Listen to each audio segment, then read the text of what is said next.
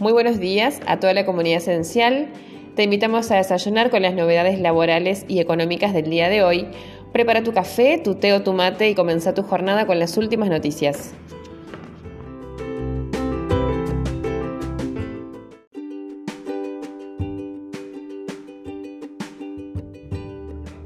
La A F I P dispuso que la Dirección General de los Recursos de la Seguridad Social sea el área encargada de llevar adelante las tareas de control y de sustanciar el procedimiento correspondiente, que se resume en los siguientes seis pasos.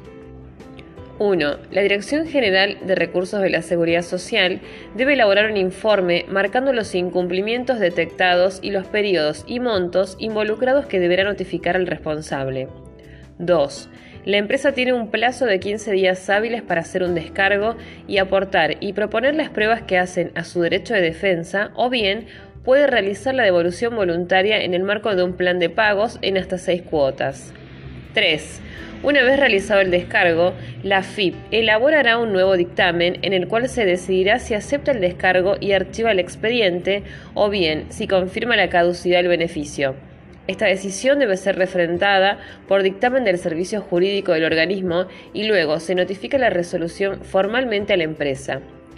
cuatro. Esta resolución tiene carácter definitivo y, en consecuencia, agota la vía administrativa, quedando habilitada la vía judicial para la empresa. cinco. Dado que la presentación de la demanda judicial no suspende los efectos de la resolución que declara la caducidad del beneficio, ante la falta de pago, el fisco se encuentra facultado para iniciar el juicio ejecutivo tendiente al cobro de la deuda reclamada a la empresa. seis. Para frenar la facultad de la A F I P de solicitar el cobro compulsivo de la supuesta deuda, el contribuyente deberá solicitar una medida cautelar que suspenda transitoriamente los efectos de la caducidad declarada.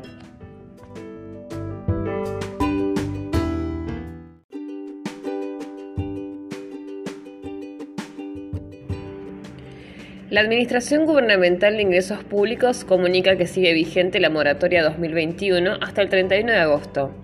Los contribuyentes pueden aprovechar esta oportunidad única para regularizar su situación con el cien por ciento de quita de intereses, abonando en un solo pago con la boleta Cuota Moratoria dos mil veintiuno, ingresando a doble u doble u doble u punto a g i p punto gob punto a r.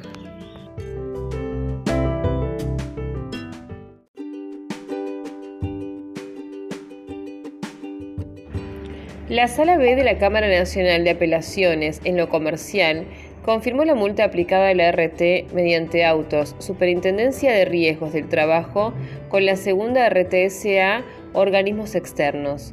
La Segunda A R T S A había apelado la resolución de la Superintendencia de Riesgos del Trabajo que le impuso una multa de seiscientos cincuenta MOPRES por transgredir lo dispuesto en el artículo tres, inciso dos y tres y el anexo dos de la resolución S R T treinta y siete diez.